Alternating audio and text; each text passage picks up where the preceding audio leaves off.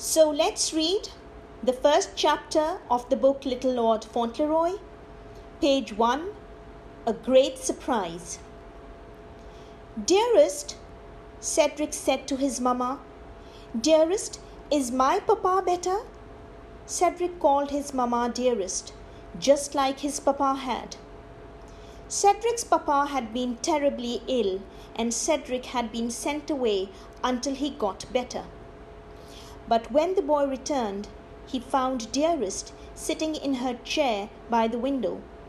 She was dressed in black, and her pretty face looked very sad.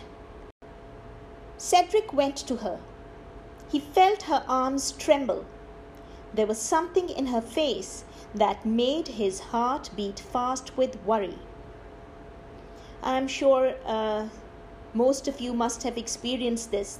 Then, when you're afraid uh, and when you know that something is wrong, your heart always beats fast.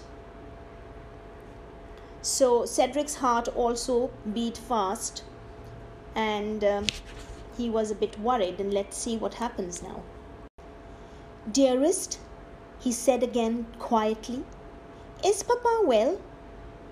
Suddenly he knew what to do.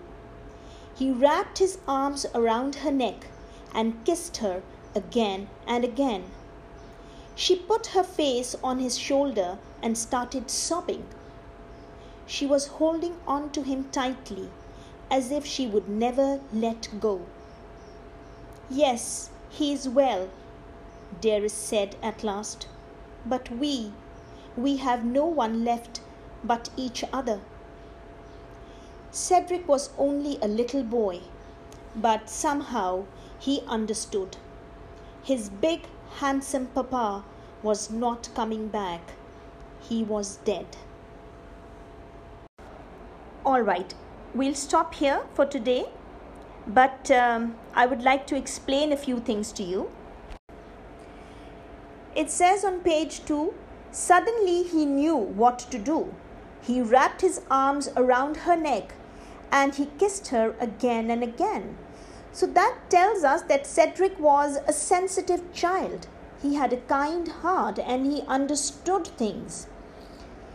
He uh, probably felt that his mother was upset. So the first thing he did, it came very naturally to him that he wrapped his arms around her neck and he kissed her again and again to make her feel better.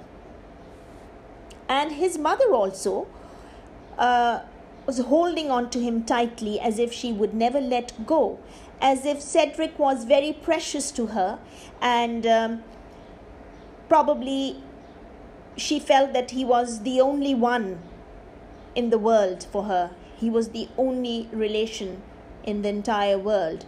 So she wanted him to be close to her. Now, when Cedric came in, he didn't know that his father was dead. We've just read that he was dead, but of course his mother knew it. So when Cedric asked her, um, Is he well, dearest? And uh, she said, Yes, he is well, but we have no one left but each other. She probably said this because she wanted to break the news to him gently. She didn't uh, want to shock him by straight away telling him that his father was dead.